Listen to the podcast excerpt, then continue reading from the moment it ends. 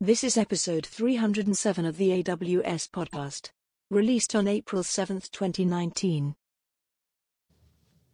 Hello, everyone, and welcome back to the AWS podcast. Simon Elisha here with you. Great to have you back.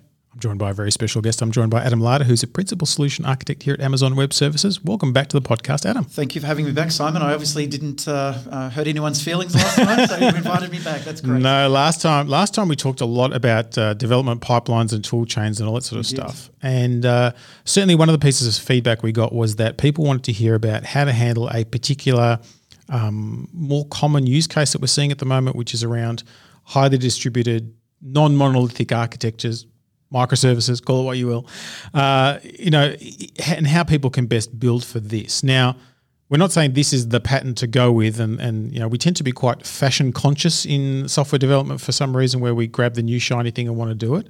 Um, ev- everything suits its own purpose. So maybe let's talk about why microservices have become a thing, where they fit and where they don't fit, and then how we can build them better. Well, let's take it up maybe one extra level Yeah. and talk about how do developers build modern applications Good point. on AWS Let's today. do that. So we take it up a level, and as you say, microservices is just one pattern. Yeah. Um, there are uh, you, you, you can call it whatever you like, but we are talking about um, decoupling our applications for scalability and availability. That's really what we're that's that's about. the outcome we're trying to get. Absolutely, yeah. We always like to work backwards from the outcome. So we do have lots and lots of customers bringing new greenfield applications and workloads to the AWS platform. That's happening all the time. But we also have customers who maybe need to address tech debt. And we, what did we call it uh, last time? Simon, we called it classic. Yeah, uh, classic yeah. applications. Classic application. Uh, Maybe they're enterprise applications or maybe they're um, smaller applications, but they're probably designed in a, in a classic way, more monolithic. So we, we do have lots of customers who really want to move away from that modern, um, a big pardon, that monolithic application design to a microservices architecture, just so that um, we can increase the scalability and reliability of the solution. So in doing that, developers who are not familiar with the process are going to need to embrace some new patterns and processes, some, some practices, think differently than Yeah, what you would do in the monolithic world. And I think the biggest thing there, Simon, is um, as a developer who used to work in a monolithic world and, and then moved into um, SOA back, back in those days. Um, so I think the biggest difference is that if you're building a monolithic application, the code base is living in your IDE. You can see it. You can get All a breakpoint everywhere. All of it, yeah. Uh, it's all probably logging out to one file. So your observability is incredibly high. Uh, if you're working in an environment that's uh, compiled language, um, you basically know before the thing ships whether it's going to, okay, uh, in, maybe not 100% of the time, whether it's going to break Yeah, uh, as far as the yeah. code is um, concerned. So you, when you move away from that safety, I guess, of um, the monolithic world, and you start introducing um, asynchronous calls and stateless patterns, and really decoupling your application, you're going to need to deal with uh, a few different things, uh, and you're going to need some tooling, and you're going to need some services and uh, backing services to help you do that. So whether you're building an application that uh, targets the AWS serverless platform, or whether you're targeting containers with uh, uh, Amazon ECS or uh, Amazon EKS, or the more traditional approach of full stack servers, we want to make sure that we are following um, good practices, best practices, and I guess well-known, tried and trusted methodologies. And my favorite has to be uh, 12-factor app manifesto. I don't know about you, Simon. You Yeah. probably No, from the same background as me. I like that one because it, it it's it's the obvious lessons of some pain, Absolutely. And, and I much rather learn from other people's mistakes than my own. Absolutely, yes. Um, so w- what we en- want to end up with is um, seamless and simple, powerful tooling that are going to allow us to do uh, best practice DevOps processes like CI/CD. And we talked about that last time, Simon. We talked about all the AWS tooling that is available, um, cloud native, and also our, our partner ecosystem for managing CI/CD on the platform. But what I want to talk today about is um, how are you going to go about taking that monolithic application and rethinking it, reimagining it in terms of um, microservices. Yeah. Um, and I think probably the best uh, way to um, to think about this is I like to use the term peeling the onion. So you start off with your monolithic application and you want to break it up into components. And what you end up with is you want to find the seams in your application. You want to find, um, we, we talk about bounded context. What are the things that live together and therefore should ship together in one microservice? Um, a lot of the times they might be CRUD operations in a single microservice, so uh, create, read, update, delete. Um, those are, are fairly obvious, but sometimes it's not entirely obvious. What you also want to do is make sure that you you're not uh, decoupling things to the extent that you've got so much, uh, you know, uh, chatty. You, want chunky, not chatty. Yeah, Uh, yeah. But you also don't want to design mini liths. So um, I, I'm I'm full of all these. Oh, you got some good words here, Yeah, yeah. um, so you want to be really careful about how many eggs you put in each of these baskets. But this is the reason why Simon they pay us the big bucks, and that's to make those decisions. We know our domains, we know the application that we're uh, we're building, we know how it needs to perform, and that's where we inject our own um, knowledge and we use these patterns like microservices to decide where those boundaries need to be. So when we're moving from microservice, uh, big pardon, to microservices, we're going to need to think a lot differently about how we do that, because uh, how we design and deploy our applications. Yeah. Because with a monolith, it's usually a very simple deployment. You probably have a monolithic data store and you have a monolithic application. Deploy them together, everything's fine. There's a lot of complexity in the monolith. Of course, it's just yeah. bounded by the the the the boundary of that monolith. Yeah, and I think that most developers are much more comfortable with the monolith because you can see it and you've tested it. But there's an incredible amount of risk when you deploy a monolith because if one part of it breaks, potentially the entire application breaks. Yeah. So you're getting the safety in numbers, I guess, with microservices because if each of these microservices are small and one of them breaks, um, and you've designed your application to cope with failure, as we always um, say, Simon, in the cloud, you need to cope with failure, uh, whether it's um, your application itself or the data store or something underneath. You need to be able to cope with, with failure. And if you've designed your application to understand that maybe a microservice may not be available at any time, and so it should do things like it should back off or it should fail gracefully, then your application is going to be up. The, the, the perception is your application is up um, for, for much longer. Um, and uh, you're not introducing that risk of, of something breaking and your entire application uh, falling falling down. Um, and so, what I want to point out here is that if you're going to have lots and lots of microservices instead of one monolith, you're now going to have um, complexity in your deployments. You're going Yeah. to have duplex- that complexity is going to be highly visible. And Yeah, How do I see all the bits? How do I know what's talking to what? how do I know what's where? Yeah. Uh, what version of what am I actually talking to? So that, that's there's a lot of um, complexity that is now highly visible for you. Um, so if you want to follow best practices like um, uh, or methodologies like 12 factor, for example, um, where you want to have a, an indi- individual deployment pipeline for each of your microservices, uh, we, we spoke last time, Simon, about the fact that that could potentially get expensive if you've got one build cluster. Yeah. Uh, it's also a lot of eggs in baskets if that build cluster is not available. So having an individual CI/CD pipeline for each of those um, applications or each of those components or each of those microservices um, becomes a lot more um, viable when you're not paying for the CI/CD Yeah, pipeline when it's yeah. not running.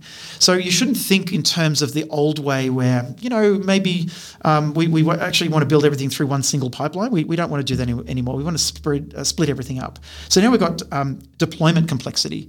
Uh, we've got run space complexity because we need to know what's where and how do we find things. There's a lot of complexity, and that can potentially um, put a lot of developers off making this change. Yeah. So you have many traditional options that you can um, uh, uh, approach this problem with, but we released in or we announced at reInvent last year in 2018. We announced AWS App Mesh. So we spoke last time about all the um, CI/CD tooling, the, the code suites that allows you to get the deployment under control. But I want to talk more about the uh, handling the complexity of being able to see uh, these microservices and discover the, uh, what's where, service discovery, and, and how they communicate. And the way that we do that is uh, one of the options you have is to use AWS App Mesh. So AWS App Mesh uses the open source Envoy proxy. And it works in, during it's in preview at the moment. It works with Amazon ECS and Amazon EKS, and also Kubernetes running on AWS.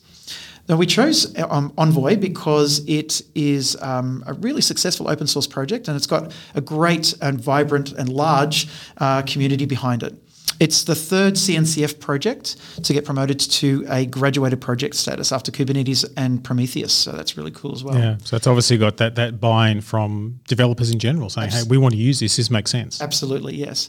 Um, Envoy was designed specifically to support um, service mesh proxy patterns. So uh, it's got really great performance and it's stable and uh, production proven. So the idea is that the proxy is installed as a sidecar alongside your microservice containers. And AppMesh provides an orchestration layer that tells the um, Envoy proxies what to do. So basically, it's a it's a control plane for the Envoy proxies that are installed in uh, each of your uh, microservice containers. And the proxies um, take uh, full control of, over uh, traffic routing, circuit breaking, retries, and other controls between uh, microservices that are mesh enabled. And these are all those fundamental bits that maybe as developers we're not used to writing and, and in this distributed world you have to have. So this does it not just in a reliable and consistent way does it in the best possible way. So things like you know circuit breaking and retries sound obvious but you know re- just not just a retry. There's you know back off logic there's avoidance of thundering herds and other weird and wonderful patterns you find in large scale distributed systems that you didn't have to deal with before. Exactly, yeah. And because it's installed as a sidecar proxy, um, it's language independent. So mm. it's not like you have to worry about oh, which SDK am I now going to link need to link into my application, what changes to my application will I need to make.